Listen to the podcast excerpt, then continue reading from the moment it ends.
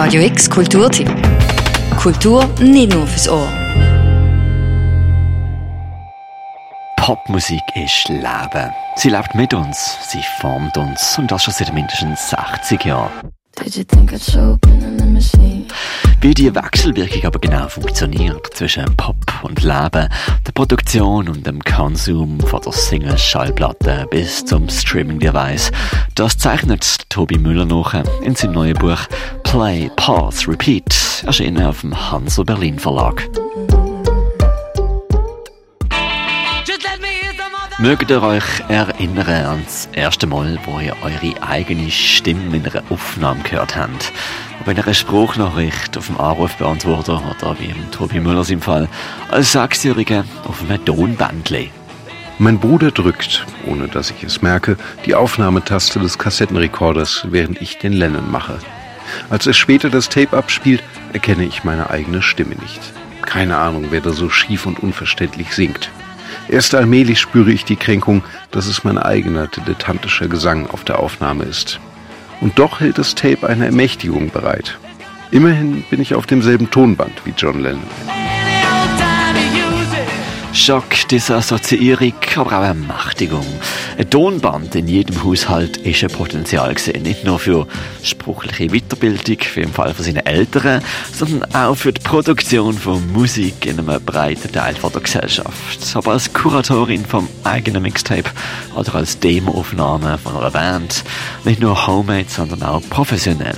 In einem Beispiel mit den Rolling Stones verbildlicht der Tobi Müller, dass solche gerade selber auch Instrument gesehen sind. Heute weiß ich, was mich an Street Fighting Man so fesselte, dem Song zu den Studentenunruhen, der tatsächlich im Mai 1968 erschien, als Paris brannte. Es ist der eigenartige Klang der Gitarren, der Sound eines Kassettenrekorders, denn auf diesem Song hört man keine einzige elektrische Gitarre. Stattdessen bis zu einem Dutzend akustischer, die leicht verzerren, weil Keith Richards sie mit einem billigen Kassettengerät aufnahm. Die Rolling Stones konnten sich die teuersten Aufnahmestudios Londons leisten, doch die Gitarren auf Street Fighting Man stammen von einem Gerät für schlappe 20 Pfund.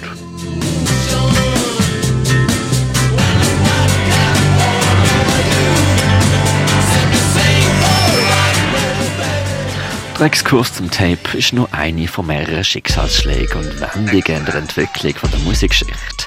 Beim Machen, aber auch beim Losen. Der Tobi Müller schreibt, wie Pop bestimmt wird. Von Grad und Musik, aber auch vom Körper. Er schreibt, wie plötzlich mit der Kassette und dem Walkman Musik mobil geworden ist. Eine ganze Stadt plötzlich tanzend und joggend. So erklärt, warum West Coast Hip-Hop meistens lüter war als East Coast Hip-Hop und bezieht auf den Alltag. Wo in Kalifornien die Leute eher in Autos unterwegs waren, hat man in New York eher durch die Kopfhörer und in Subways Musik gelöst.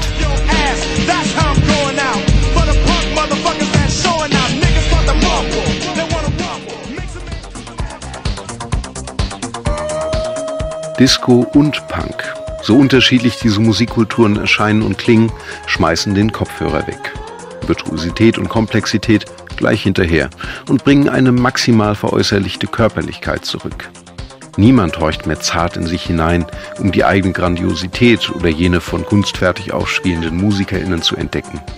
Punk und Disco nehmen sich den öffentlichen Raum. Gigantische Arenen und Megafestivals interessieren sie nicht.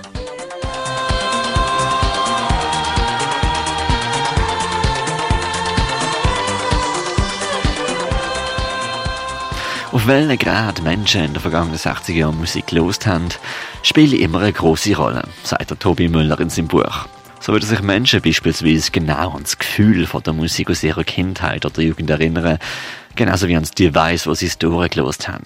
Haben gerade schon eine innige Beziehung zu den Objekten aufgebaut, sei es iPods, Walkman oder Autoradio.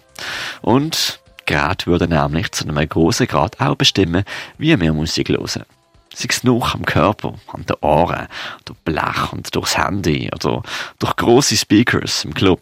Das Gerät ist mehr als nur ein Tool, sondern ein Instrument, das prägt.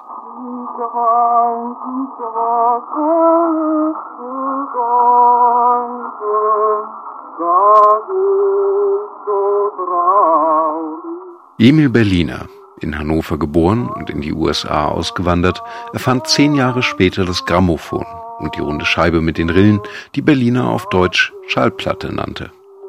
Im Logo der Plattenfirma Deutsche Grammophongesellschaft, die Berliner 1898 gründete, saß lange ein kleiner Hund vor einem Schalltrichter.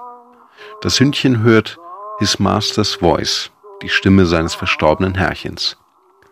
Diesen Werbespruch ließ Berliner patentieren.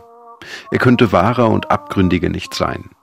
Die Technologie der Aufnahme ermöglichte es erstmalig, die Stimmen der Toten zu hören. Sprache wurde unsterblich, wie Edison sagte.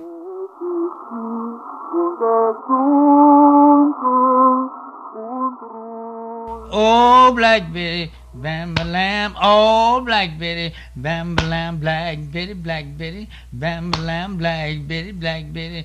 Der Tobi Müller schrieb in den rund 230 Seiten ein Play, Pause, Repeat über die technologischen Veränderungen, wo sie herkommen, wie sie entstanden sind, was die kulturell auch ausgelöst haben und seit, überspitzt gesagt, ohne Krieg keine Kopfhörer, ohne Satelliten kein Live-Aid, ohne Fotograf kein MTV. In seiner Recherche bezieht er sich dabei auf Liner Notes, Adorno, Lester Banks oder eigene Erlebnisse. Das Neue ist für Adorno etwas, das sich für die HörerInnen nicht sofort, sondern erst im Verlauf des Musikstücks im Verhältnis zum Ganzen erschließt.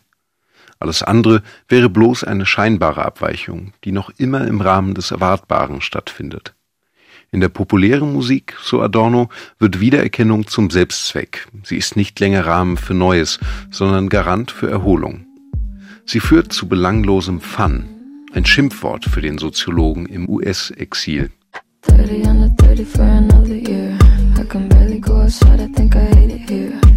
Maybe I should think about a new career. Play, Pause, Repeat, was Pop und seine Geräte über uns erzählen, vom Tobi Müller, ist ein quasi soziologischer Geschichtsexkurs zur Popkultur. Nicht zu schwärmen geschrieben, aber definitiv für jeden auch ein bisschen anders nostalgisch. Von Elvis und Led Belly bis zu Spotify. Es lässt Kontext und Hintergrund vielschichtiger werden und die Musikgeschichte auch wieder neu entdecken. Playlisten inklusive am Schluss vom Buch. Play, Pause, Repeat ist erschienen im Hansa Berlin Verlag für Radio X, der Mirka Kempf.